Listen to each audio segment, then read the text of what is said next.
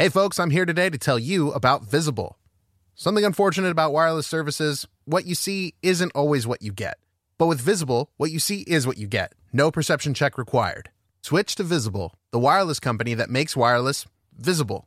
Get a one line plan with unlimited 5G data powered by Verizon for just $25 a month, taxes and fees included. If you're looking for a carrier that is upfront with no hidden fees, then go to visible.com to make the switch. You don't need more than one line of wireless to save, and you're going to be getting unlimited 5G data powered by Verizon. Visible is the wireless carrier that's constantly operating from a zone of truth. In their quest for total transparency, Visible wants you to know monthly rate on the Visible plan. For data management practices and additional terms, visit visible.com. Save on wireless without the hassle. Switch to Visible today and save at visible.com. Another day is here, and you're ready for it. What to wear? Check. Breakfast, lunch, and dinner? Check. Planning for what's next and how to save for it? That's where Bank of America can help. For your financial to-dos, Bank of America has experts ready to help get you closer to your goals. Get started at one of our local financial centers or 24-7 in our mobile banking app. Find a location near you at bankofamerica.com slash talk to us. What would you like the power to do? Mobile banking requires downloading the app and is only available for select devices. Message and data rates may apply. Bank of America and a member FDIC. Hey, everybody, welcome to the Dungeon Cast. I'm Brian. And I'm William. This is a podcast where we talk about everything tabletop role playing games. And today we are talking about designing a campaign.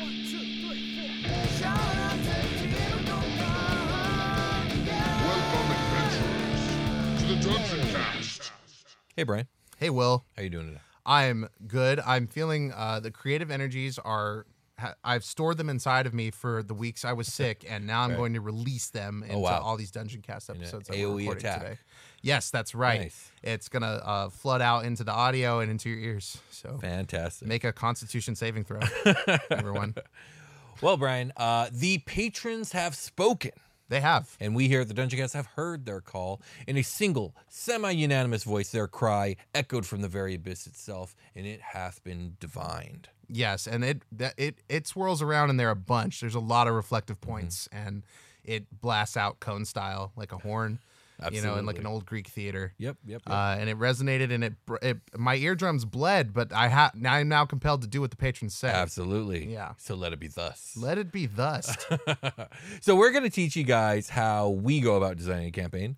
Um, I'm go I so I am beginning to see a pattern. Oh yeah, I'm beginning to see a pattern from our patrons Mm-hmm. where they like to vote in dungeon master stuff. yeah, and uh, you know, a lot of our earlier episodes, the big hitters with the core audience, as I like to call all of you, uh, were Dungeon Master campaign topics. There's a lot Mm-hmm. of popularity with those still on YouTube, and uh, I think it, I think we've been pivotal as a community and a show. Uh, you know, helping new DMs birth themselves from the ether. Right, right, uh, absolutely. and, and get the courage and the inspiration to run their own games. And, and we want to definitely continue that. So Yeah. you, you were saying we've kind of done something like this before. Yes, we have. Uh, I I don't know what that episode was called. That would have been it would have been in the, within the first hundred episodes of, of the show. It's probably called creating a campaign. It probably. That's Yeah. probably what it was called. Um, but it's been a long time since we did any of those original dungeon mastering Yeah, were episodes. those year one episodes? Those were year one and two episodes. yeah, yeah, Um, Now we're on year like six or seven. yeah. So it's probably a really good thing to get back to these subjects and see what's changed, what's evolved, developed in our techniques, our styles, our outlooks over the last five years. Yeah, Will and I have both finished our own campaigns, Mm-hmm. and uh, you know things are the scope is opened at Yeah. this point for us. So- For those of you who are curious about those old episodes, because I I also had the thought, I was like, I'm sure there's people who, I don't know, have jumped in at episode 150 and never Sure, went back. yeah, you know? I'm, I'm sure that there's like, Um, especially on YouTube, the topic you like is what you go look at first. Right, exactly. Um, but if if you are curious about those old episodes, your best bet is to find the Dungeon Mastering playlist on YouTube. Uh, otherwise, you could probably search them out on the podcast feed. Just look up uh, Dungeon Mastering and should pull up all the ones that we titled that way. Yeah, um, and if this is your first episode, welcome to the show. Please hit the Indeed. like and subscribe if you're uh, here from YouTube. And hi, it's nice Mhm. to see all of you. Or if I don't see you, you see me. Is it nice to see me? Let me know in the comments. Um, but yeah, let's. Should we get into it? Let's get into it. Yeah. Okay. So I have a bullet list as, as I do, and I have ordered it in the chronological order that I usually tackle when I'm writing up a campaign. Okay. Um, so I was thinking that we could just go down it uh, one thing at a time and talk about each point as they come. Uh, I want to preface this by saying uh, that this is my personal style, my personal approach to campaign design. Uh, it may not be yours. In fact, I would imagine for most people, it definitely won't be theirs. Um, but I'm sure that there are going to be parts to my style that will be useful and can be integrated or learned from by your style. Yeah, I'm going to be jumping in, um, Yeah. like on Will's notes and, and Mhm. sort of rolling off of that. I, I have like a looser, like you know, uh, there's less structure in the way I world build than Right. than writing down notes in uh, certain aspects. And then I found that once I started uh, with this like cloud of ideas, uh, like a brainstorming sheet, if you will, I then organize it into a structure. Right. So it, Okay. it starts like that for me. So. So first up uh, is coming up with a premise. Uh, this could be coming up with the basic idea of a setting or campaign concept. For me personally, it's almost always a setting concept, but the important thing is to explore this concept and figure out its genre And The its gen- scale. The, yeah, its scale, the vibes, the style of it, uh, also the narrative themes that you might want to be explored in this concept. Yes, and and if you're not too familiar with what narrative themes are or should be, they're usually like obvious points, like uh, you know, is, love a part of your story, or you know, he- heroism, adventure. Like, what's the core thing you're looking for to display in your storytelling? Yeah, yeah, absolutely. Um, so I have a couple examples here. The number one would be uh, Super Quest Saga, uh, setting of Drakenstar, um, and then that's the my most recent campaign that I finished. which- yes, and we have recorded it, and it aired on its own special podcast feed and Mm-hmm. on YouTube. So if you guys want to check that out, it's awesome. I play in it along with your special guest Jake and uh, friend of the show Josh Freeland. and then the currently uh, in production Unhallowed, right? Yes. So for Draken Star, the premise D and D, the premise was D and D. Fast forward into the distant future. We're going hundred thousand years in the future, and I'm going to come up with how things are developed. It's going to Yes. be high magic, high technology. Uh, technology. These things are going to be met and intertwined in a way that like it it would make sense for it to be because they're not going to just stay separate. Yes. Um, there's going to be space politics. There's going to be it's. I want it to be a sweeping uh, space opera. Yeah, it's Um, what is it? Science fantasy, space fantasy. sci- science fantasy, space opera, whatever. It's Yeah. it's hard to define like any good you know story, but that's just the best you could probably put yeah, in it, it it is very good. You should go check it out. And, and we're currently writing um, the the setting book for it. We We had a, a successful Kickstarter campaign that dropped, and Mm-hmm. we're, there's going to be uh, a backer kit in place for people that missed that to get their hands on a copy. Very soon, book. we're aiming for the first week of April, but more on that when we when we know a bit more. Yeah, maybe that'll be a long rest thing for this episode. So Yeah. we can kind of update people on the on the Kickstarter. Yeah, that sounds good. Okay. Um, uh, and then finally, dragons in space, and what does that look like? right. This was my It looks cool, by the way. my conception. It, it does look cool. Um, but uh, that's that was my first thing that I did: come up with a premise and then work from there. Yeah. For Unhallowed, um, Gothic horror meets D and D was my idea here. I really want some Shadowfell influence going on. Uh, and one of the main things was I wanted this to be a thing where we come into the story after the quote unquote bad guys have already won. Mhm. Like this is not you guys got to stop the bad guys. No, it already it's over.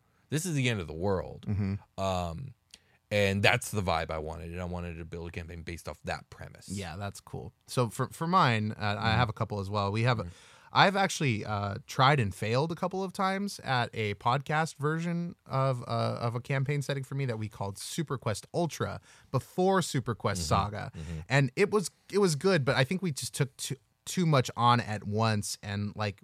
It was it was a big learning curve. There was some stuff there, but you know we it would be decided it really cool to to, move on. revisit that setting because I think the setting was super cool. I mean, Omega is kind of is sort of that in a way. Okay, It's it's like a like okay, it literally is like so I had that failure right, Mm-hmm. and and we learned a lot from it, and we said okay, let's do Super Quest Saga instead. It's ready to go, and it it, it worked out. Um, and then Super Quest Omega is the next thing I'm trying to do, and then the OGL thing happened, and it like oh I don't want to do anything Dungeons and Dragons related. I do want to go back to it. Eventually we will, Mm-hmm. and that is kind of a reimagining of okay if I had all the tools that I have now, what would I do this time? Right. And so a lot of the themes and concepts that I wanted to use in that campaign are going to transition over. Okay. I don't think this is necessarily helpful for people like like well what do I do? Mm-hmm. And and sometimes failing is but some the lesson is sometimes failing is the inspiration. It's it's a um those embers are still in the fire that you're trying to create. That is your creativity, and you can stoke them and make something new. Mm-hmm. And I wouldn't be doing the things I was doing without that experience. Yeah. But the thing I did next was Flashbang and the Surgeon, which was going on during Super Quest Saga's recording on Patreon, Yeah. which is now on a feed. It's being released, um, and that's going to be a weekly thing. I decided now instead of this weird other schedule that we were doing. More about that later. But we, I, I was looking at myself as a dungeon master and saying, okay, well, I tried a, a homebrew campaign, all, all original stuff with some great people, and it just didn't work out. So as a production thing, I think as a game, it was As a game, it was great. Yeah, yeah. Ve- Uh, it just didn't translate to like uh, there were there were just a lot of missteps, right, and, and things we had to learn. Like I said, but the next one I was like, okay, I want to do an audio only thing. I love Batman the animated series. I love Batman, but specifically the show that inspired me as a kid was the animated series Yeah. version of the show. Yeah. I said, what if I could turn these into like these would be really digestible as D and D Mm-hmm. sessions. It would probably like you know be succinct and listenable, right? Because D and D campaigns can be five hours. Like a session Oh, yeah, can yeah. be five hours Definitely. easy. And there might be a lot of stuff in there that like ah, I don't really want to go and cut a lot of stuff out. I don't have the time. I'm working on all these other shows, and it was a really great way to for me to like okay how can i d&dify this but still keep the integrity of a batman episode in here and it was just using the script and be like well they kind of already did it when they wrote it. They just mm-hmm. were like okay batman's gonna fail here and here and so i'll make checks that are high or mm-hmm. whatever. The dc here is high. Batman couldn't do it. So mm-hmm. like it's gonna be tough. Sometimes those things worked out sometimes they didn't and we rolled with the punches and it made for a really fun campaign. Yeah. um, and that was the inspiration of building that world. I, I took a Forgotten Realm setting that was like Gotham City in Waterdeep, and I was like, that would be a cool place to have a superhero camp, street level superhero campaign. Yeah. Neverwinter is a great spot too. You could totally Right, do right, the yeah. same thing in Neverwinter as course. Metropolis, Or right? Baldur's Gate, too. Baldur's Gate. You just kind of learn enough about the city, look at a map, and then you can kind of overlay that stuff into that world and be, you know, now we're a rogue and a monk or what, or a barbarian and a monk slash rogue in this setting are going to be the superheroes instead of like whatever the fuck Batman is, which is like the biggest multi-class table ever of Mm-hmm. Yeah, high level yeah, shit, all at level 20, you know, peak human.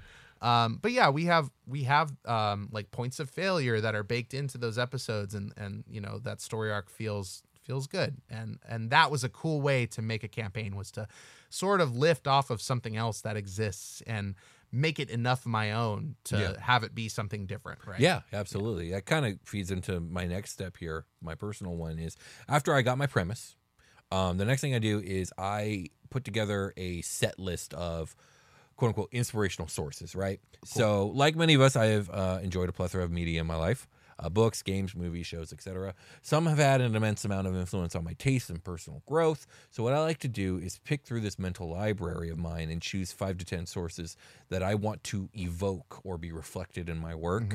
Uh, sometimes in an overt or even humorous way, but mostly in a more subtle way.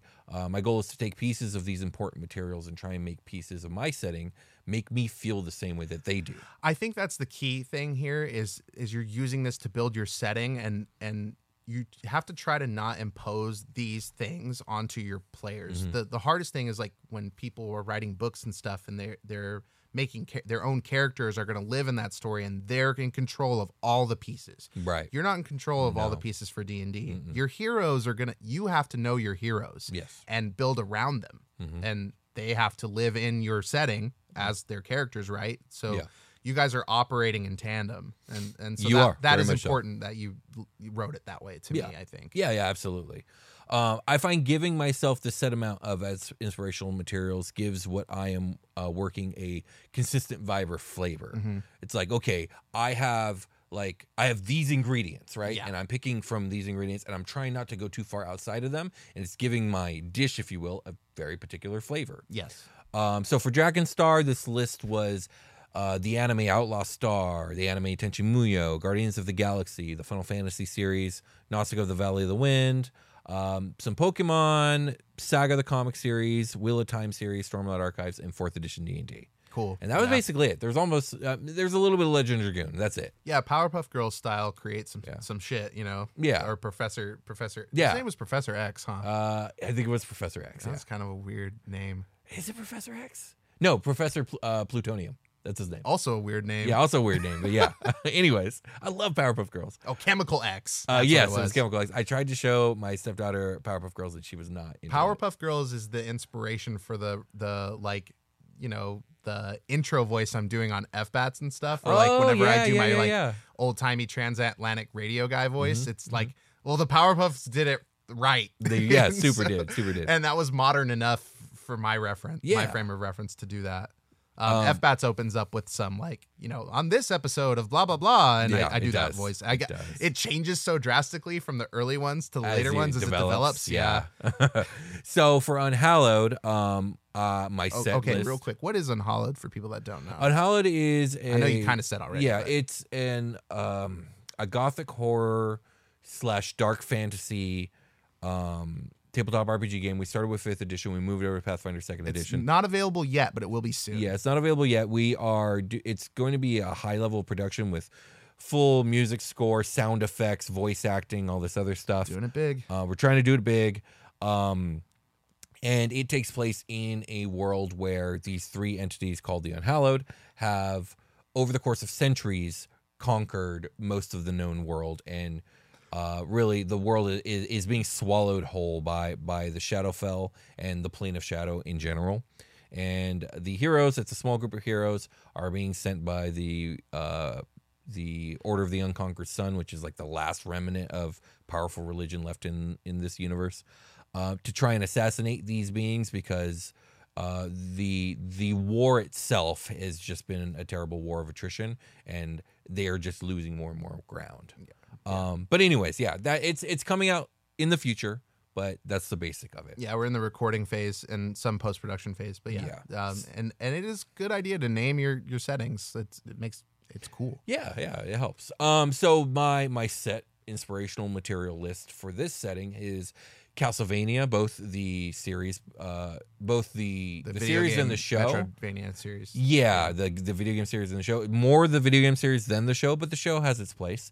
Uh, Elden Ring, Bloodborne, uh, the Hellsing anime, just folklore and mythology. Um, mostly European in this case because of the nature of, of what I'm writing. Yeah, like some cryptid stuff. Yeah, exactly. Vampires, werewolves, stuff Mm-hmm. like that. Uh, and then uh, some stuff from uh, Dennis L. McKiernan's uh, Mithgar series. Oh, cool. Yeah. Um, what's that movie uh series?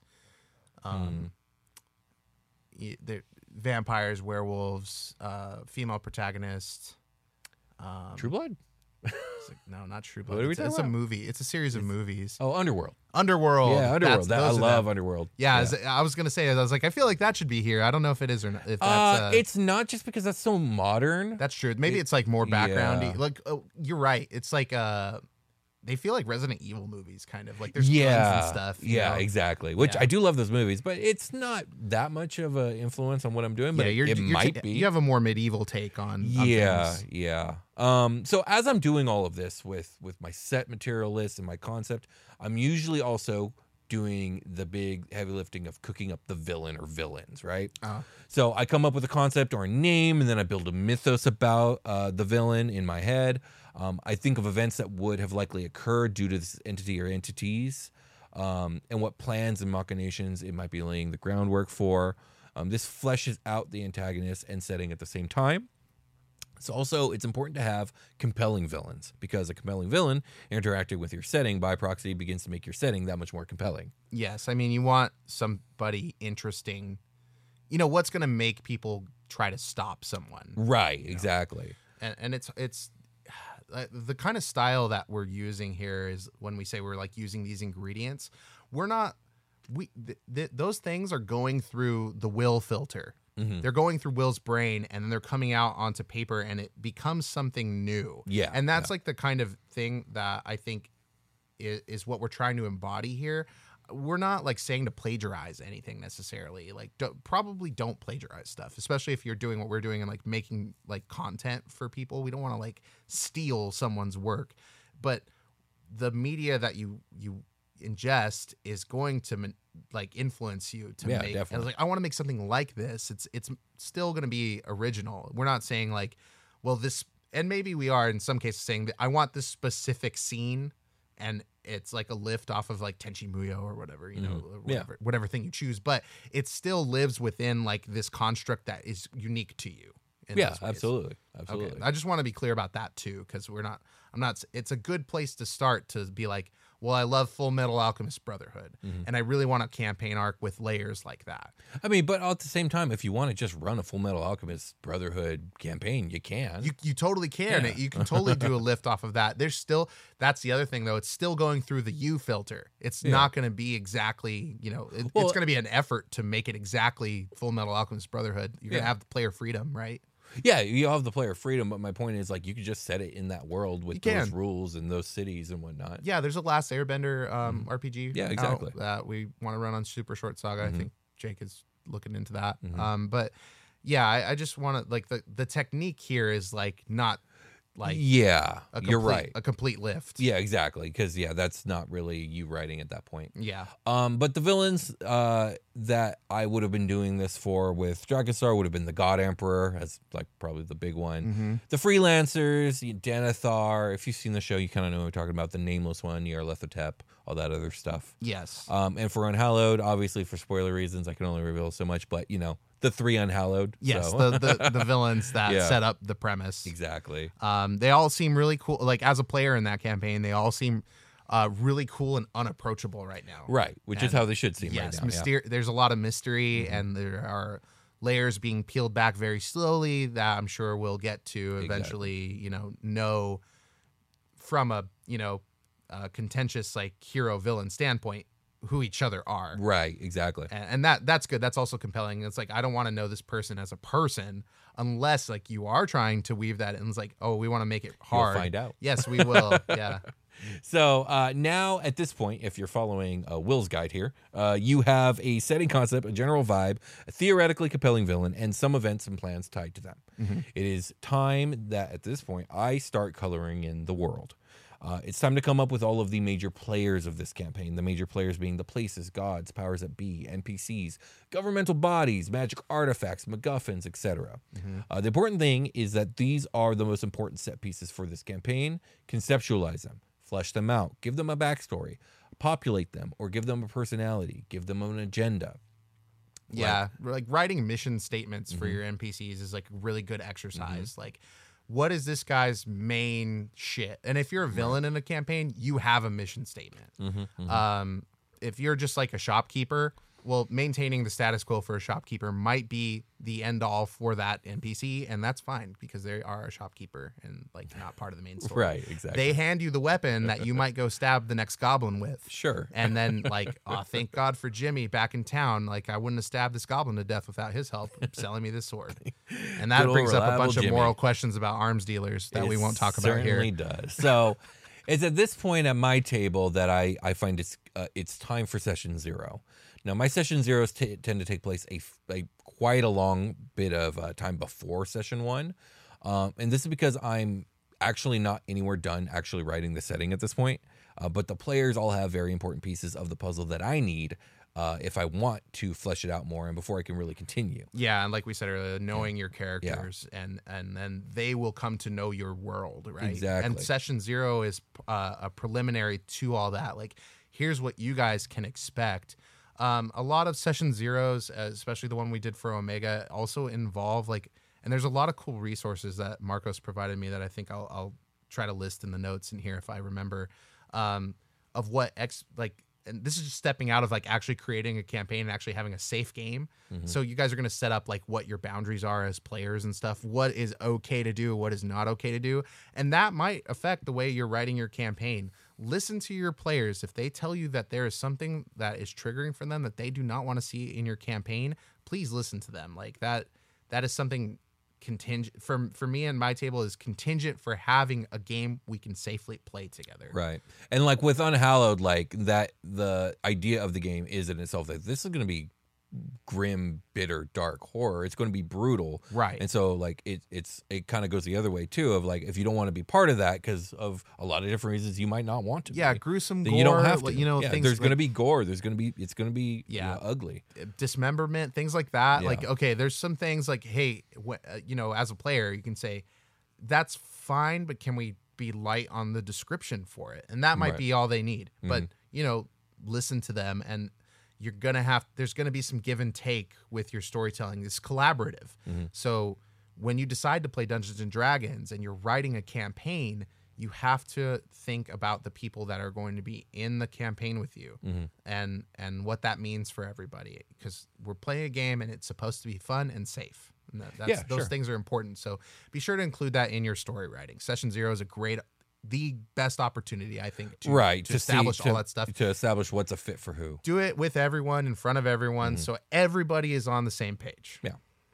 Um, so the the piece that I'm missing at this point is I need the, the characters and I need their backstories because using your character backstories and choices, uh, you you you can use those to fill up your world even better. So it makes for a great experience for your player and does a ton of the setting building uh, for you.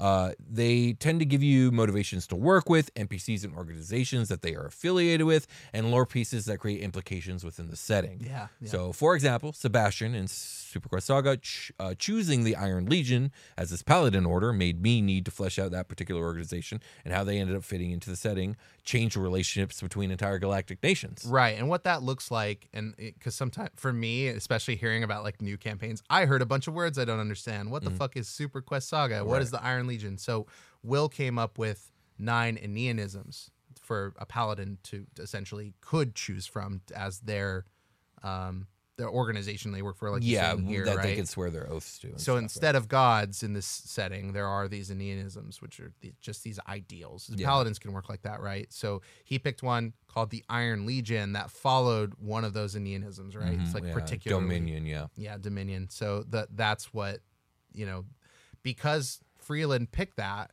It made that organization and that precept like a very big part of the whole campaign. Yes, because the player chose it, it became important. The devil got involved. It was crazy. Yeah, Space Satan. Devil. Space Satan. Space Satan. Yeah. Watch out for Space Satan. it's true. He's scary.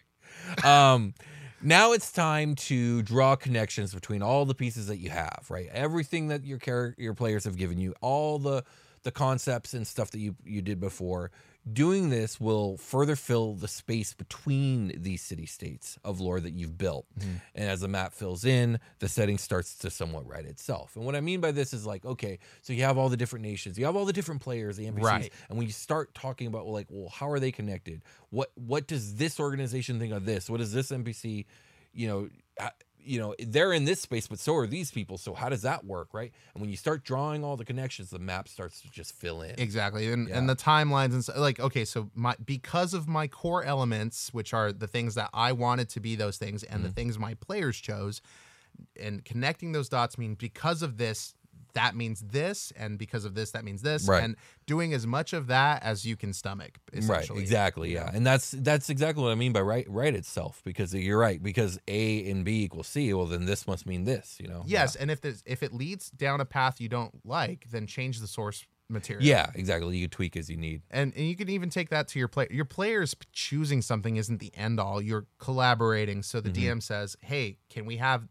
this thing you picked can we tweak it to be this instead of this because it would Sure. be Yeah, much you could do that cooler too, for yeah. something i have planned later Absolutely, and absolutely. and that's all you need to say and and then it can be a yes or no and then if it's a no be like okay well what can we do compromise and work together um Mm-hmm. Yeah. that's the collaborative part right Yeah. so um and by doing as much of that as you can stomach what i mean is like do as much of it as makes sense to you Yeah, exactly to you Like- because for for everybody that that level of fleshed outness it varies. It could be super scant or just so incredibly detailed it's like could be shocking to others. Yeah I, i'm improving a lot at the table Mm-hmm. um but i i have my core stuff. Like Mm-hmm. basically you i have something that can't be shook out. Right like right. by players doing decision making in game Right, right like right. and whatever like but lots so that's like the the roots and the the the core of the tree the main branches that stuff can't move Mm-hmm. but the other all, all these leaves and shit or whatever like Mm-hmm. that can get ripped away and like the tree can look completely different at the end of the campaign Sure, absolutely. if we're gonna use an analogy like i that I like it i like the tree analogy um, so my players have a lot of room to fuck with stuff and and fuck around and make decisions and change things and maybe like change, you know, maybe because of something they do, I'm drawing this new little path on a branch and like it ends Yep. somewhere like, oh well, damn, I guess that means this. So Mm-hmm. we're gonna have to address that at some point, and that th- there's a lot of fun in that. Mm-hmm. Um, but there, build your. That's a that's one of my tips here is build your campaign so it doesn't get like obliterated by player decision making. Right. Uh, a campaign should be like a. I'm going to keep going with the tree analogy. It should be like a willow tree. It should be able to bend and move and sway in that wind. Mm-hmm. Yes. Don't be an oak tree that just gets snapped in half and falls over. Yeah, it'll still be a willow tree at the end of it too. Yes, like, it- exactly. like it might be all fucked up or whatever, but like it's still like we have this core idea here that that is going to maintain. Sure. Um, yeah, uh, I see. I see this dotted line here. That mean it's time to take It a means little it breaky is break? time for a short rest. Short rest time. Let's do it.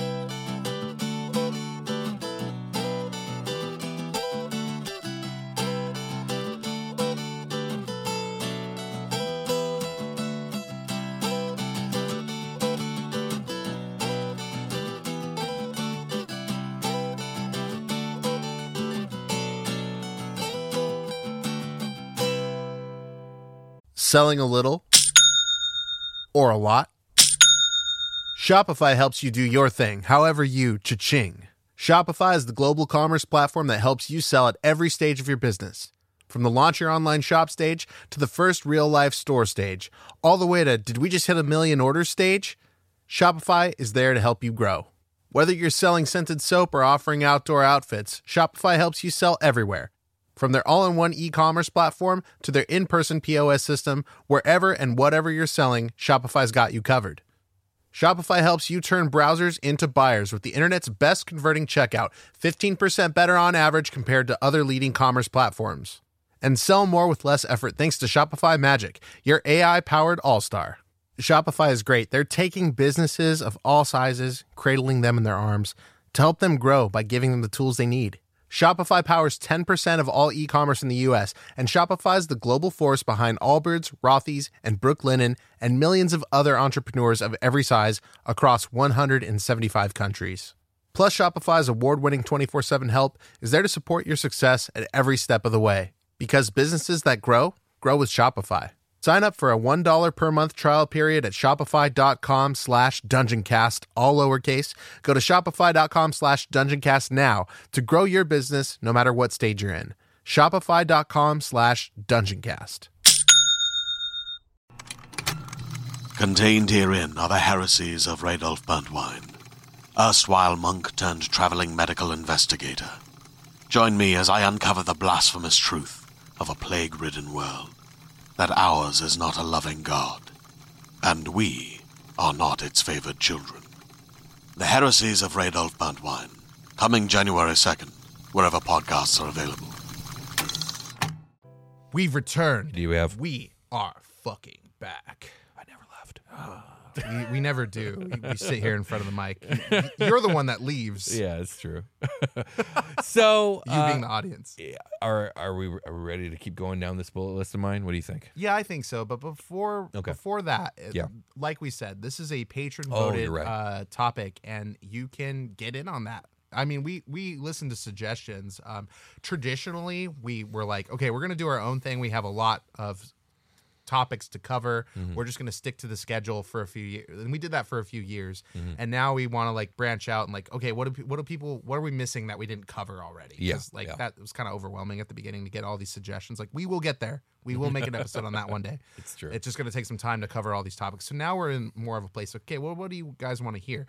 And that's totally cool. You can leave a YouTube comment. You can go to Discord. But if you give us money, yeah, that's one way to put it. on patreon.com slash dungeoncast you will have a direct line It's true. that echoes through the abyss Mm-hmm. into the sound chamber and out of the horn that makes my ears bleed but Exactly. I, I listen to it and you'll get that opportunity every single month. yep and we'll we'll we'll write the episode up and we'll jump in here and, and fucking make it happen so Mm-hmm. Indeed. thank you to everybody that participates on patreon.com slash dungeoncast where you can go be a part this is at any tier level Yeah. you get to go vote on any of the any money amount of money that you give us you'll be able to jump in there and, and see the polls and vote and leave comments and have a say and i think it's fucking cool it's been going great Yeah, I've been really enjoying it. we so love the stuff cool. you guys come up with. Yeah. Like they're really fun episodes. So Indeed. thank you guys very much. If anybody is interested in doing that, you know where to go. There's links below and all that stuff. So yeah, thanks a lot. I think we should jump back into Let's do it. All campaign right. designing techniques. So it's at this point that you have as much lore, setting backdrop, and information as you are reasonably going to need. Mhm. That's a key word. Yeah. Even if it feels like the world and campaign concept is still only half baked to you, you have to remember that as a DM or GM, you are the only one who can see the scant tape and flimsy wire barely holding everything together. Right. You're the Um, only one that can part your kimono. Exactly. It's the curse of being a game master, in my point of view. Everyone else might see a fully realized setting with deep lore and well thought out environments and inhabitants, but you know the truth. You know just how empty and filled with the unknown it all is. It's true. There is like Yeah. that um the way it is. like people that deal with imposter syndrome and stuff Mm, like that. mm. Those holes are what fuels that. I feel like you know, like I agree. if they only knew the Swiss cheese that this board is, right? but like they're. I love powered by the apocalypse Mm-hmm. concept of leave blanks. It encourages you to do this. Leave blank spaces on the map because you can discuss those things at the table. And Right. fill in those blanks. And then it's even more collaborative. Mm-hmm. I think for us, there's a little more touch and go there with like needing to be ready because of the nature of making a radio show. It is, yeah, it's a little little different. I, I actually, I think I have a paragraph in there about that. Yeah, but Yeah. we're we're that's different for us. Like Yeah, that's uh, different for us for that reason. I have my home game where like I don't give a fuck because of that Mm-hmm. Right, pressure is sure. gone off of making like a produ- a production. Mhm. I, I'm here at my table with just people from like coworkers or you know whoever is here. They're all my friends, Yeah. and if there's something that comes up and it's like, oh shit, I didn't really have that prepared. Hey guys, uh, I didn't have the spot filled out. What do you guys think it should be? And let's hear. oh, that's let's cool. get a round That's like a direct way to kind of do yeah, it. Yeah, like how should we address this? And then I can I'm good at improv. I can take that piece right Mm-hmm. as we come up with it and be like, okay, because of that, let me just draw out this, you know, Yeah, now sure, because of that, sure. this. Yeah, and that's how I'm, I absolutely. move forward with it. And I think in a in a tabletop space, that should be a comfortable thing for everybody to do. Yeah, yeah, absolutely. I mean, I I could see like a table not wanting to do that because that's not really their style. Yeah, but like I think immersion it's, might really be cool. part of it. Right? Yeah, Like, immersion might be exactly. it- it's a, it's a player choice. Like It it's is, a- it is. your choice as a dungeon master to include or not include that type. yeah, thing. like for me, I'd be like, oh, that's cool. Like that's no problem for me. But I could definitely see like some people wanting a little more immersion. Um, so yeah, that that empty space, that that unknownness that you know as a dungeon master is there. You need to remember, like that is not a flaw in your setting. It's not a flaw in your storytelling ability. It's not a flaw in your imagination. This is a feature and it is a good one. Uh, you are not writing a book and you are not writing a movie script. Uh, the main characters of this story are not under your control. They can and will do very unexpected things and they will do it all the time. So having this empty unfilled space is a very use is very useful because it keeps your setting flexible enough to bend and twist to accommodate the never-ending unexpected occurrences you should definitely come to expect in your campaign. Right. That thing we were talking about, like, hey, bring it up to your what do you guys think it should be? Mm-hmm. That can be something you do real quick on the side. It can, yeah. All right, Yeah. guys, now it's time for me to go get a Coca Cola from the refrigerator. Everybody hang tight. And then, or you go to the bathroom or whatever. and be like, what do I do? All right, here's what we're going to, I'm going to, because of that, this and that. And Yeah. then, you know, it's okay. It would be like, I need a break. Or be open about that. I need a break so I can like figure that out real quick. Hang on a second. Yeah. You guys talk amongst yourselves. Role play. And then, Right, you know, go do what you need to do. So true, very true. So also I see the unknownness of it all to be creatively refreshing. You may have an idea of how things will basically go theoretically in your mm-hmm, campaign, mm-hmm. but you do not know the details, the nuances, and the twists of what is to come, and that will keep things exciting and compelling for you as a DM. Yeah. And, and the, You're supposed to be having fun too.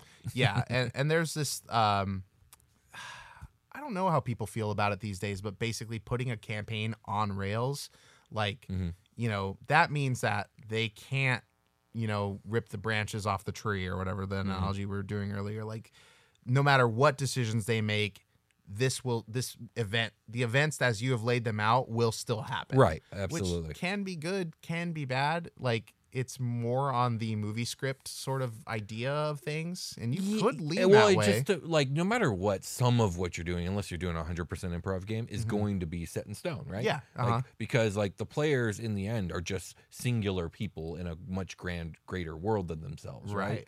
Um, and so like I feel like there's a social contract between the players and the dungeon master of like, um, you know, yeah, of course you have autonomy and of course you could do whatever your character would do, but also like remember that the DM has to prepare these things and try not to literally break everything.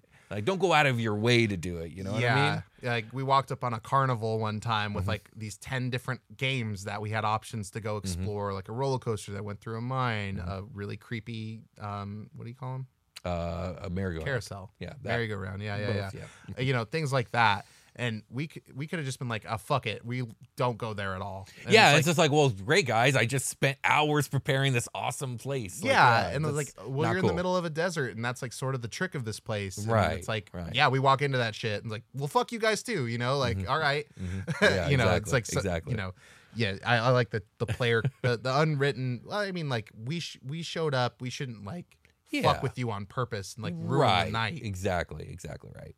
So now it's time to come up with the major plot points of your campaign's story. Start with the most unchangeable things and events, and also the things and events that are the very, at very least, very likely to happen, Mm-hmm. uh, and put them in chronological order. Um, this is like the outline, uh, the scaffolding of your storyline. Uh, remember that this is a living document and will need further adjusting as the campaign keeps going. Yeah. Okay. So I think now is a good time for me to talk about Mm-hmm. Super Quest Omega and my style for writing that campaign. Okay. Is I'm putting a lot of work right now, and I, I worked backwards. I had an ending scene that I thought Mm-hmm. Right. of. It, this, it was very inspiring for like, oh, how do I get to that? Mm-hmm, mm-hmm. and that's how I worked. I worked backwards. I said, okay, well, they could go through this sort of like thing, and it can be feel really open world and stuff too. And then you know we it came to start doing the project, and I was like, well, I didn't put enough effort into the very beginning. It's very mm. important. And mm. so then I started like working on that last, and it got it got a little stressful. I was like, okay, well, I need to figure out this. This is the biggest place so far and like I worked backwards to it and didn't have a lot of time to work on it before we were going to start playing. So I was like doing a lot of, of sketch work on the side, a lot of this basic outline work. Like I, I used a lot of techniques for like essay writing too, like mm-hmm. the brainstorming and then organizing the brainstorming trees into Sure. a, like a solid outline. Mm-hmm. And you know, okay, here are the people, here are the places, here are their ideas, here are the things, and like building a puzzle of what this place looked like with like all these jigsaw pieces that I was cutting out and making, you know, and stacking on top of each other. Like, okay, here's like the diving board. Like it had to be structural structurally sound. And, Right. Like Absolutely. once they dive off of it, now I have all this other stuff. And like Right. the idea is I don't know what's gonna happen between the diving board and that scene at the end. Point Exactly. A and point B. Yeah. But there are lots of ways to get from A to B. It's not always a direct path, right? So Mm-hmm. Exactly. yeah.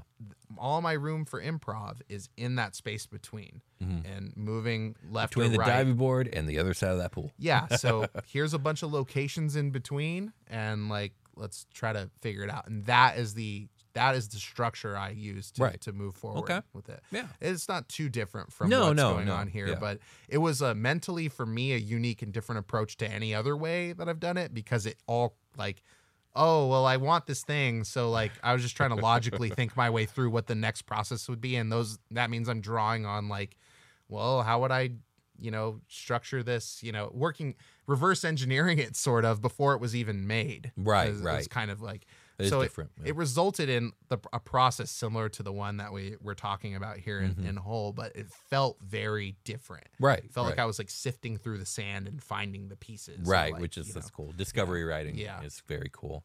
So uh, next up, I I recommend dividing your story into multiple arcs. Um, whether you do this in like an official capacity, like Super Quest Saga, or just more like you're the one keeping track of where arcs begin and end, Mm-hmm. um, and only doing the detailed plotting out at most one arc in advance because like your players are just going to do so much that you won't be able to account for that like trying to plot out further than that is just an exercise of futility in my in my point of view right um, and speaking of arcs, uh, the first arc of the campaign, I feel, is a great time to try and put together a microcosm of the setting itself. So, like a succinct but thorough intro to the setting. Mm-hmm. Try and work in the most fundamental elements of the campaign into this arc in some sort of capacity if you can.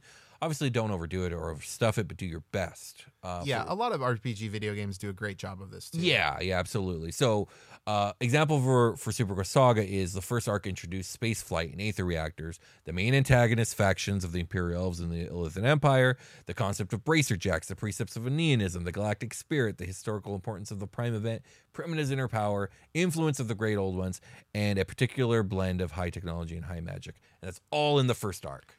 So it's like yes, this it is. is. a mini microcosm of what this is all going to be about. And we all got it kind of in here. Right. Our medieval fantasy characters get rocketed into this and they're Mm-hmm. getting this basically a tutorial of, of the setting and Mhm. like a why don't the fuck you guys fucking know this sort Right, of like exactly. flavor on Yeah, it. yeah. and it's you know, and then you find out from a, even from the player aspect, it's like, well, I need to learn all this language, right? Mhm. Like, because what is ether or what is Right. a bracer jack? Yeah, and like, yeah. oh, it's gas. Oh, it's a cell phone. Yeah, Like, okay, right, okay, okay, okay. right, right. Like, That's uh, true. it's obviously not. That's very reductive Sure, but y- it's the but point it- stands. That's how I I like. Okay, if I relate it to like this is a type of fuel, Mhm. like you know, and that's in a lot of ways what it is, although it's a lot more. exactly. yeah. And my bracer jack is like a for. This is how I communicate with people. Mhm. This is how I like It's like access the greater web and super like super mega smartphone. yeah, I can yeah. I can kind of use it physically to get into like you know R two D two style like Mhm, jack mhm. into stuff and Yeah. and you know things like that. Exactly. So, lastly, I just have a few general tips for as your campaign continues and develops. Um, first is try and integrate environmental storytelling pretty much everywhere if you can. Uh, think about the designs of things, the architecture, the materials being used and present, the logistics of communities, and the effects of their environments. By taking these things into consideration as you present new places to your party, the hidden story of your story gets told without you needing to do the telling of it. Um, it will make your world feel that much more real to players, even if they don't consciously notice or ask about any of these things. Right. Like, it's it's it a very subtle art. Exactly. Legend of. Zelda does, especially Ocarina of Time, does an amazing job. Yes, that's actually that's a really good example. Um, I've become really inspired by all the FromSoft games, so Dark Souls and all that other stuff. It's that's like the only storytelling that those stories do. Yeah, Like, it's just the environment. Like, oh, here's a Yeah. fucking like burned down house. right. Like, Exactly. you know, that's your clue for what's going on here, and then the fire demon shows. You know, like that's I don't know what. I mean that's that's a really like basic thing, but like yeah, there's Yeah. that. But like with with with FromSoft games, there's just almost no actual narrative. You have to piece it together by reading uh the the lore on items or just looking at your environment and kind of like deductively figuring out like oh shit this means this because this means that and Yeah, Hollow Knight does a good job of like kind of blending the two together, Mhm. where they are giving you some lore bits, but they're Right. like really obscure at the beginning. You're like, right who is talking to me in this fucking rock? like, Right. and they're just like, we are of the divine, and these are our lands, and like, be careful. I was like, right okay. right. it's like all right and like okay there's like and it's uh like the same color as my energy stuff which is called soul so is this some sort of soul talking to me and who is it and why and then right later on i find this room i'm not allowed in there's a rock outside and it's like i don't know if you want to go in there and see what's up but we recommend you don't and obviously you do Uh-huh. so like Yeah. you're gonna want to go in there eventually but like it, it takes some time you know it's just stuff like that And, Right. like they're giving you can see the wreckage of the world around you and Mhm. like why are why are these species like why is there only one of this guy and like here's a bunch of c- corpses or whatever you know Right. stuff like that yeah exactly exactly ruins and wreckage and all that shit so I will admit that this this concept of the environmental storytelling, uh, this is more effective for campaigns that are being recorded, which ours usually are. right Uh, environmental storytelling is often far more appreciated by the listening or watching audience than the players themselves, who are who are too in it to like see all that because they're you know they're doing yeah this or they're that. it was hard for me in saga like Yeah, my brain wasn't like listening for those things i was listening for like i need to be on my mechanics and like right, like exactly. play the game And part of that is because we know it's being recorded, so Uh-huh. that that plays its part there. Um, but what's cool is the, the the reason it's more effective or the payoffs higher is because well because they're recorded, people can go back and you and me can go back and listen multiple times. Yeah, and now I don't have pick to worry up about on all any of those that. things. Yeah, exactly. yeah. And, and it is really rewarding. Like I really appreciate players like Jake who are going to be oh yeah, taking- Jake's great. taking notes as they go. Like, okay, I don't need to worry about it if I just jot down a quick note that I can reference real quick. My brain can continue to focus on the uh, mechanical side of things, but.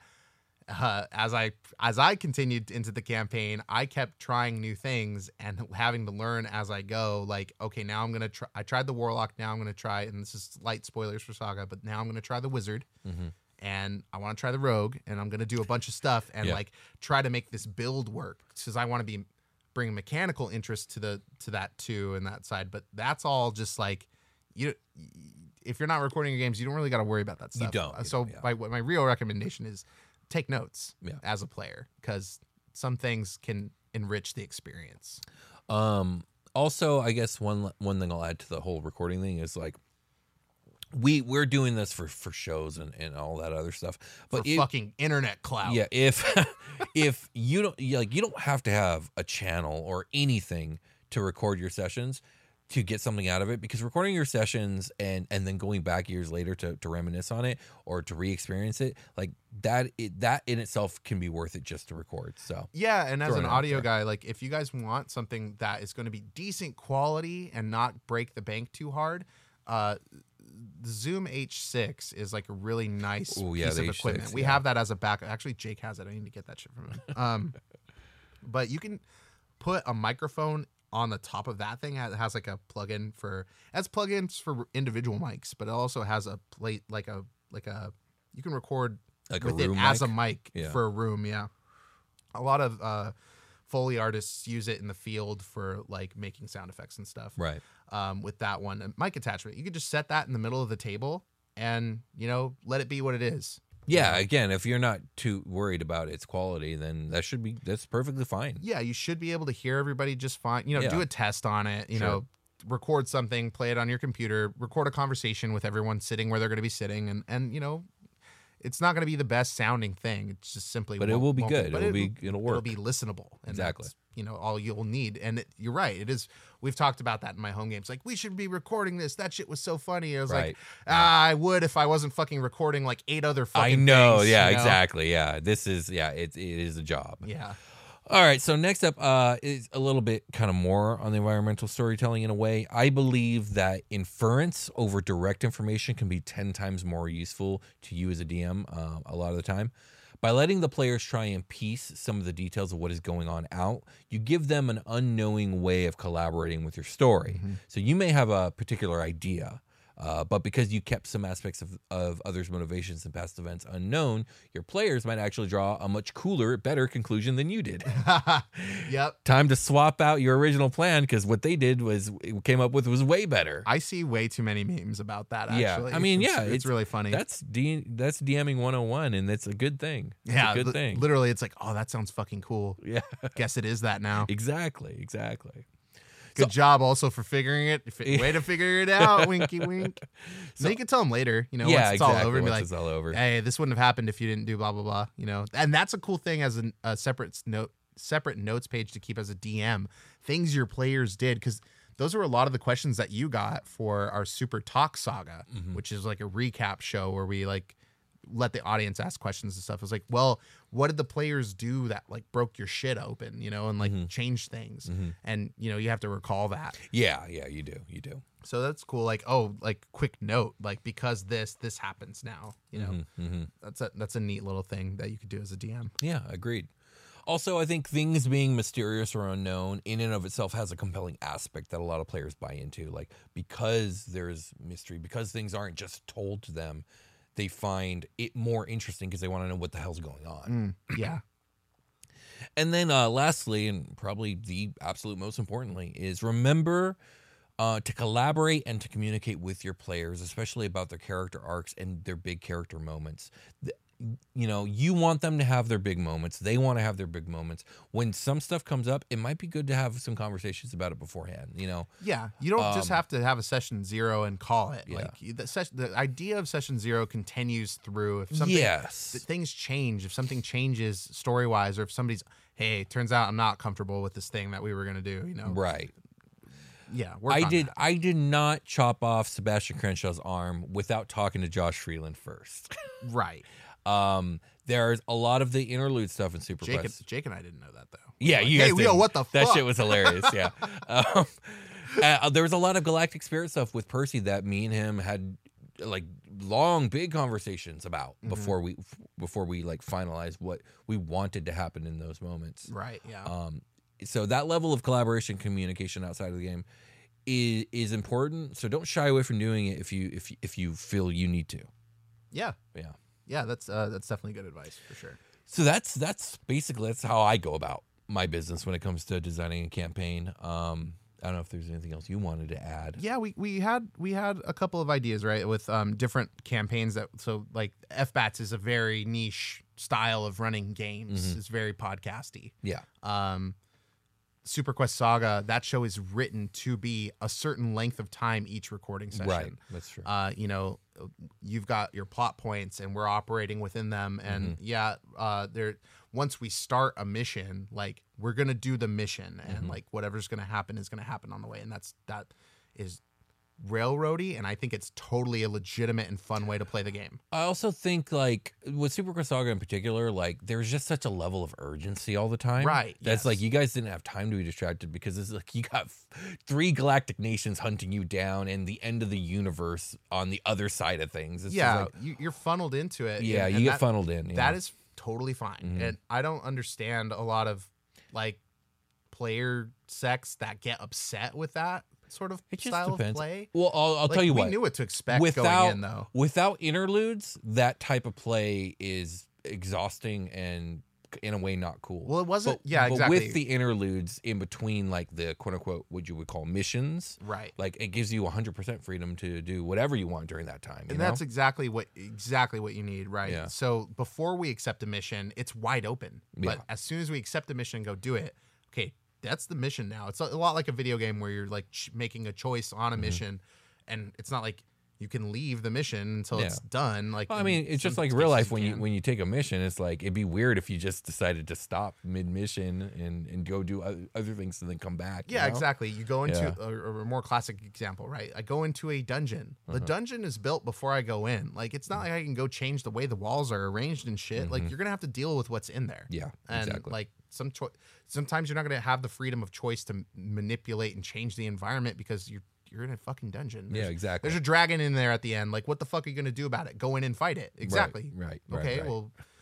there's four paths in the dungeon, Right. and then maybe that's your your freedom of choice. Right, like, right. okay, I can go down one of these paths, but sometimes there's one fucking hallway, and Mm-hmm. you got to go do the puzzles that are in the way, and that's the game, and that's that's fine. It's Mm-hmm. just a lot of people get upset about that, and I'm like, well, you've never DM'd clearly. Right. Yeah, that's probably part of it. But um, but yeah, yeah, no, I, I agree with you hundred percent. Yeah, uh, I would. Um, so there's there's uh, the style that I'm playing in, in my home game right now is like I just sort of like throw a situation down. Uh, I love the improv aspect of D and D. So Mm-hmm. Yeah, I, yeah. I wrote some stuff and I have some cool NPCs. I'm like, oh, it would be cool if these guys show up and blah blah blah. So all that's gonna happen. And I lay it out on the table and I say, let's fucking see where this goes. Let's let's see what Mm-hmm. Yeah, happens. yeah, yeah. And so the end of games is my opportunity to ingest what happened and write what's going to happen next so the next session seems like it's got some groundwork. Exactly. You need that. That way, it's all connected. Yeah. So the session's time ends when I'm like, okay, I need to figure out what happens next, Mm-hmm. and I let it go. I said, okay, I let it go to its like, uh, c- like, you know, the conclusion we came up with at the table. It's been four hours. Uh, you know, I'm running out of beer. Let's call it. right, right, right. uh, y- you know, like that. That was good. Let's call it. It felt like a natural place to end it, and then I have time. I have two weeks or whatever it is to fucking figure out what I'm gonna do next, Mm-hmm. and then I do the same exact thing. Okay, now because of all this, it would be cool if this this this happened. So I lay all that out on the table at the beginning of the session. The first hour or so, I, I put all my pieces down, or I try to, Mm-hmm. and then sometimes I, I'll be like, okay, if they get to here, I'll throw this shit in okay. Yeah. and so then everything in between is Yeah. like, well, what what the fuck is gonna happen next? So I was like, yeah, it'd be cool. Like, where does this path I put them on lead? Uh, probably a forest. Okay, it's gonna then the road's gonna turn and these carts are gonna go off the like the they're, the ox that are pulling these carts are like worked up and they can't make this turn because of the the intensity of the chase. Oh, okay. And it's like, yeah, okay, yeah. well, one of them's going into the fucking woods. oh shit, where do the woods go? More woods. we'll uh, out, yeah. okay, Feywild. Feywild. There's an ox in the Fey, in the Feywild eventually if it doesn't stop, and then you know, So it's almost procedurally generated. yeah, going. exactly. Yeah, but it's and I- that's cool. That's I'm- awesome. It's railroaded, but I'm laying down the tracks as, As we're playing like a yeah. fucking Looney Tune. Mhm, uh, mhm. And you know, oh, somebody went and got that ox before it went too far. Fine, guess Mm-hmm. we'll get to the Feywild whenever it's it's still over there. yeah, you yeah, know? yeah, yeah. Uh, also, there's this path. I got to figure out where that goes. That's where I'm literally at right now. Like, I got to figure out what's in that direction because some thing of interest happened that way and what happened that way. And I know that eventually there's a town up here. Mm-hmm, You know, whatever, whatever happens in between is. It's all. It, it's all. We're having fun so far. You know, I'm not. Yeah, it's, sounds like a good time. yeah, and I don't have to do a lot of work for it, which is great. I can Yeah, focus on other things yeah. and just show up and play that game and be like, oh, okay, well, I know what stories are and how to like get Mm-hmm. How to through tell them? Yeah. Yeah, so we just do that. That's literally my improv game. This Mm-hmm. a game I play with my coworkers where they can fucking be like weird dudes and like do whatever the hell they want. you Gotcha, know? okay. And That's it- cool. Some of the best sessions we've had are just like I make up a bar. I make up a tavern and they just hang out in there for like literally Mm-hmm. Wow. three hours. Oh my goodness. We just role play in the tavern. That's hilarious. There's been goats that do drugs. Oh There's my been a lot of drinking contests. The piano man gets a silver to play this fucking song. So I'll play. I'll literally have a, like a playlist Mm-hmm. uh, that we're going on. Like not a playlist. Like I could make a playlist with the song suggestions. Like Piano Man ends, Mm-hmm. and then one of my players is like, "Hey, can we play Freebird next?" It's like the piano version of Freebird starts to play after you pay this guy silver, and I I grab my it? phone and play Freebird. Uh, that's okay, great. Freebird's over. Does anybody have a song choice? and like that's literally what we do all night long. Oh, and those have been some of the most fun sessions. Like somebody pissed themselves. Like Oh, my it's literally like a crazy Will Ferrell movie style. Like, yeah, that's I'm definitely getting bar. that vibe for sure. Yeah, yeah, yeah. But And, that sounds know- like fun. And, you know, this guy uh, homebrewed a a Firbolg to be a uh, a moose person. His name is Mustafa Robin. I don't know why, Uh-huh. but like that's his vibe right now, and like that's the the kind of shit he's getting up to is like moose based. That's hilarious. yeah, that's just fun stuff like that. Like That's that cool. game, we don't care. Like it's all it's all loose. It's all and, fun like, and games. It's just yeah, yeah, but yeah. it also has this very serious fantasy vibe because I'm putting them in dire straits all the time. You know? Okay, well, yeah. There's the you know, danger aspect We, we get to the bar, but then mission starts. And it's like, Yeah. okay, well, like you're at this bar getting a free ride tonight with a free room because the military wants to test you tomorrow and like join up. And that's like their pyramid scheme way of getting you to come hang out. Right. It's like, well, you can come stay the night here for free and eat and drink for free, but you're gonna do a test in the morning, Mm-hmm. and then we're gonna like consign you basically if with your permission, of course. Right, You right. know, sort of thing. But also here's some gold. You know, okay, like, oh fuck gold. And That's like very interesting. clout you know like i'm gonna go be an adventurer and like oh yeah we this special group of people that showed up at the bar together and happened to hang out the night before because they're all the the pcs right Mm-hmm. are going to do this mission together we've selected you to be a niche group that goes out and does a special thing And that- Okay. that's the mission and that's the campaign and it's all just like literally just laying down the tracks It sounds almost like it's episodic. it is, Yeah. you know, and a lot of my experience DMing has been on camera and stuff. So like, but it it it feel, you know, what are you doing? What are you doing when you're writing a, a show like Batman? It's it's Mm-hmm. episodic. It has it has a first, second, and third act, Right. and like that's a cool way to write sessions. Yeah, or that's like different for sure. That's cool. I want a more novel feel with story with chapters and story arcs. Like, okay, Mm-hmm. they they they they went into Dwarf Town and beat the fucking stupid dragon that was eating all their gold, and now Okay. now they're done in Dwarfland. Now Okay. it's Elfland time. Sure, And like sure, okay, sure, sure. now they're gonna go hang out with these fucking weed smoking druid elves or whatever, and fucking. Your stereotypes are riveting. Yeah, see, like, but that's the that's But that's I- the I hear of thing you. you could do. Sure, you yeah, absolutely, And D and D is full of like stereotypes that they created for their Sure, own, yeah, you yeah, absolutely. And Yeah. you can can or don't use them or however you want. Yeah. that was something like uh, for pieces to play with in your campaign Yeah. that's what's cool about this show and doing d&d lore is like look at this new piece you can play that you with. could use if you want. Yeah, like- exactly. like That's a the idea. Demogorgon in your campaign as your final bad guy like mm-hmm. w- what a dream you know mm-hmm. like okay mm-hmm. cool like or a, a you know bahamut is gonna show up at the end and fucking save the day Right, right, and right. you're that you wouldn't have been able to do it if you didn't break the fucking seal on the evil magic blah blah blah that Mm. you you know destroyed the vorpal sword that was like locked in the wall it, it- like that sort of thing Exactly, like, yeah. the- like if you are looking for inspiration for you know you can't come up with the sto- you have to come up with the story but the pieces that we can provide you, you, can with here the can, tools, if you will. can give you the inspiration to get from a to b Yeah. I, I, think agree. that that has also been an Omega thing. It's like using the pieces from D and D, which is why it was hard to like. This is a D, it was made for D and D. Right, Like it right, used right, a bunch of D and D stuff, and it was born from D and D, and I, we like that game, right? Mm-hmm. Yeah. like okay, well, converting it to another system is just something I'm not interested in anymore. That totally Yeah, understandable. It's like it's Yeah. like hard to come to that realization knowing in the face of like what's going on. But those are the things that are like those are we're our problems as content creators, right? And and Yeah. I'm really concerned. Like Agreed. you Yeah. those, these th- aren't the types of things that the general people that play D&D are going to have to deal with. Right. No, they're not. So have fun with your D and D campaign, your Pathfinder campaign, whatever it is. A lot of these things apply to all that stuff. Yeah, I, I, what I wrote was system agnostic. You know what I mean? Yeah, It's just, absolutely. Yeah. So hopefully you guys find something useful in all the things that we had to say. Uh, let us know in the comments, uh, and also let us know about things that you do or or techniques that you have that maybe we didn't touch on today.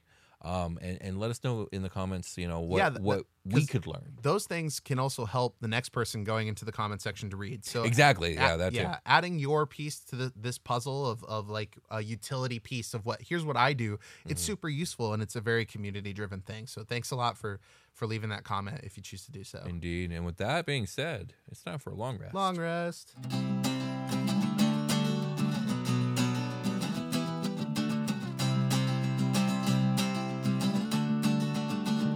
Hey everybody, welcome to the long rest. This is our patron long rest, a very special campfire we've set up. It's a, actually a bonfire. Absolutely. It's a bonfire. It's a big A party. long- roaring bonfire. this is pre long rest party, where we drink mead and, and be merry with our patrons. indeed. Thank you guys for enabling us.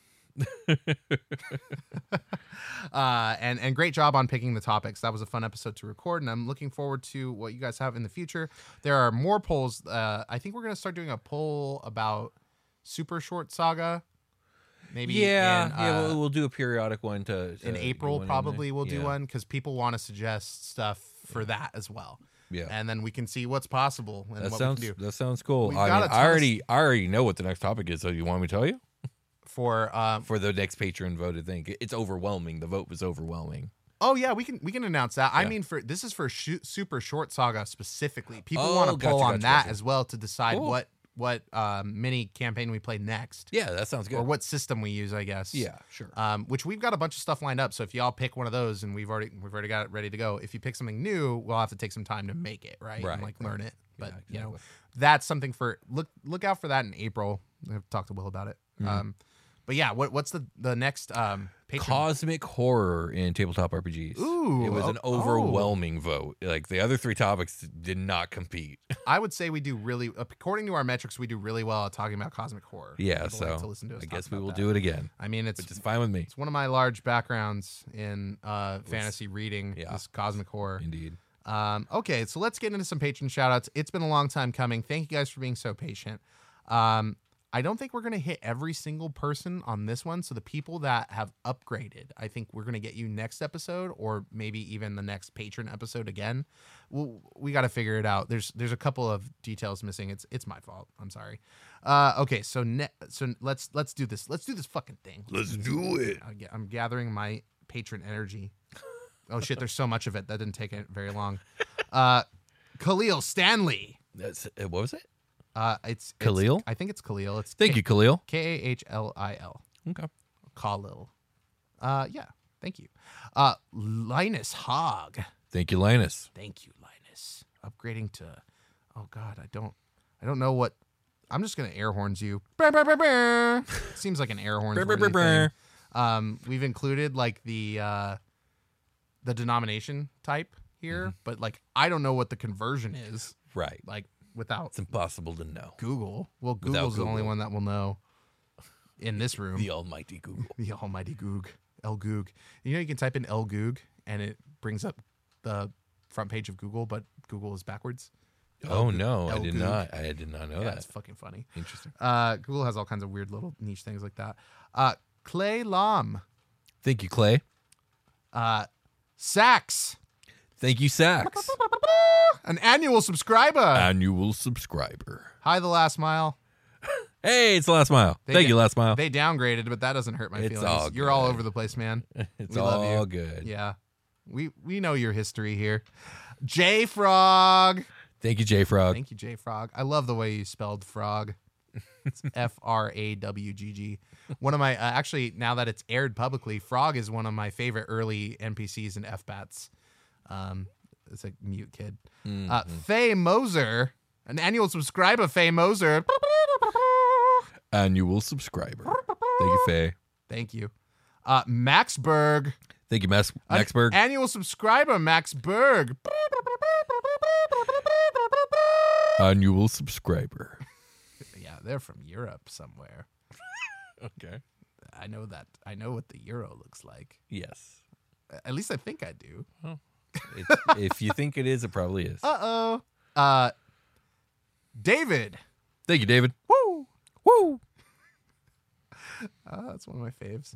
Uh, Lewis. Thank you, Lewis. Thank you, Lewis. We have Trevor C. Mills. Thank you, Trevor. Thank you, Trevor.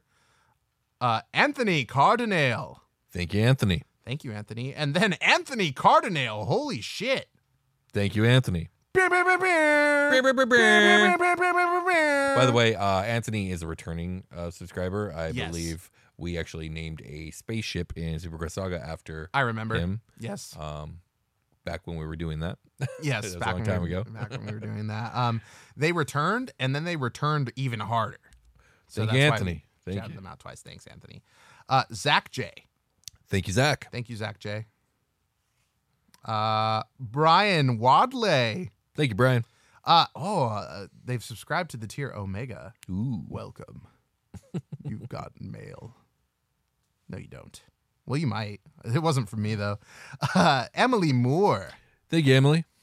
or I guess I guess it should just be pronounced Moore. I'm pretty sure it's just pronounced more. M O O R E. Yeah, more. More. just more here. Annual subscriber Emily Moore. Thank you. Annual subscriber. Noah Shoemaker. Thank you, Noah. Thanks, Noah. No, no, Noah. Noah Shoemaker. Did I say Noah? You did. What the hell? Oh, that H does kind of look like an N if you shave the top off a little bit. I think that's all H's. yeah, it's all. Uh, Thank you, Noah. Only lowercase H's will. That's true. Not all H's. You're right. You're absolutely right.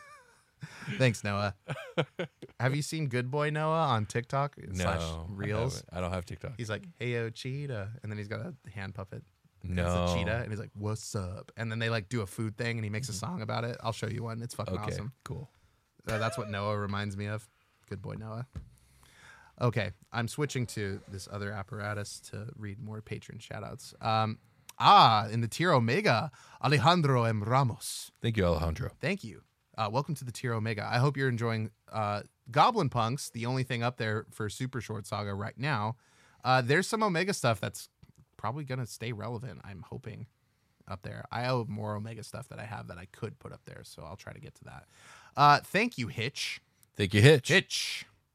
Uh, also for the tier Omega, Alex Martinez. Thank you, Alex. Thank you and welcome to the Tier Omega. I hope you're enjoying Goblin Punks. Please listen to it. Hey, also, if you guys do listen to something that we put up on Patreon, like bonus content, uh, leave like a comment or something. Let me know that you listen, at least, or hit the like or whatever the system is on there. Uh, I, I, w- we are so dry for feedback on that stuff. I just want to know if you guys like it. Indeed. Uh, Indeed. Tell me I'm pretty. uh, hey, it's Franz Weinkern. Weinkern. Thank you, Franz. Thank you, Franz. You have to say France. Franz. Franz. Fra- Yeah, Franz. You got to hit that N light. Franz. Yeah, it's got a Z at the end. So Okay. Franz. Thank you, Franz. Thank you, Franz. Uh, we also have annual. I think this is an annual subscriber. I'm gonna assume it's an annual subscriber. Annual subscriber Ice Q. Thank you, Ice Cube. Annual subscriber. Uh, we have Joseph Olberding. Thank you, Joseph. Woo, woo. We have St. Thank you, ST. Woo, woo. Uh, St. Hi. We've been reading your YouTube comments for a long time. Thanks for coming on board. Appreciate you. Um, let's see here. We have J Shell two one three. Thank you, J Shell. J Shell J or Shell. J? Uh, J Shell letter or J J, and then sh- it's their it's their email Oh. address. Thank you, J Shell. I'm not gonna say where. Yeah. Damn it. Okay. uh, uh, thank you, J Shell. Uh, woo, woo. And we've got Patrick Shoop. Thank you, Patrick. Shoop. Uh, and then we have Caroline D. Welcome to the Tier Omega. Thank you, Caroline. Ah, man.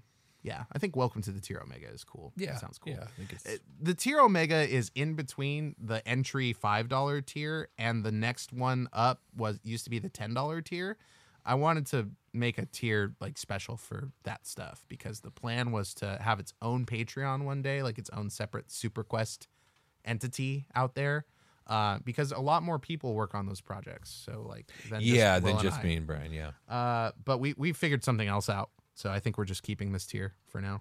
Um, and that's uh that's everybody that I got. All right. So um, Thank you, everyone. I think some upgrading people aren't mentioned here, if there were any from like I late February. Guarantee you there were some. Yeah, so so sorry. We'll make sure we get you on the Yeah, next you. Were you were time to look it lost up but right not now. forgotten. No, we are gonna find you again, and you will be shouted out on the next Patreon episode. Yeah, and if we missed your shout out somehow, and also, you, you let us know, and we will get you. yeah, we'll we'll get you. Send drop a message in Discord, the special patron Discord, or in Patreon itself. We will see that, and we will get you.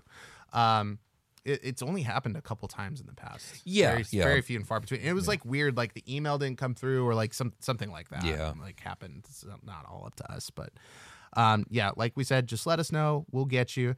And uh, that'll do it for this episode, I think. Go to patreon.com slash dungeoncast to go participate in all this cool uh, patron central stuff. It's like the best way to support us monetarily. We have like deals with our podcasting distributor, and obviously we take advertisements which won't show up on episodes in Patreon, and um, just like our own baked in ads like this one. But the uh, the idea is that like all that stuff is fleeting, and our patrons are eternal. Well, at least we try to try to keep keep you guys around. As but- eternal as possible. Yes, it's eternal as as comfortable for you. So come come be uh come donate to Patreon and help Will and I live and make cooler stuff. Indeed. And we we would appreciate it a whole bunch. Um, we'll keep making content for that. Um, the next super short saga should be done like next week, I hope. Um, yeah, I could give myself these long lead times because I'm always super busy. Uh, and we'll uh, we'll catch you on the next episode of the Dungeoncast. All right, let's, call call, it a game. game. Talk to you guys later. Bye.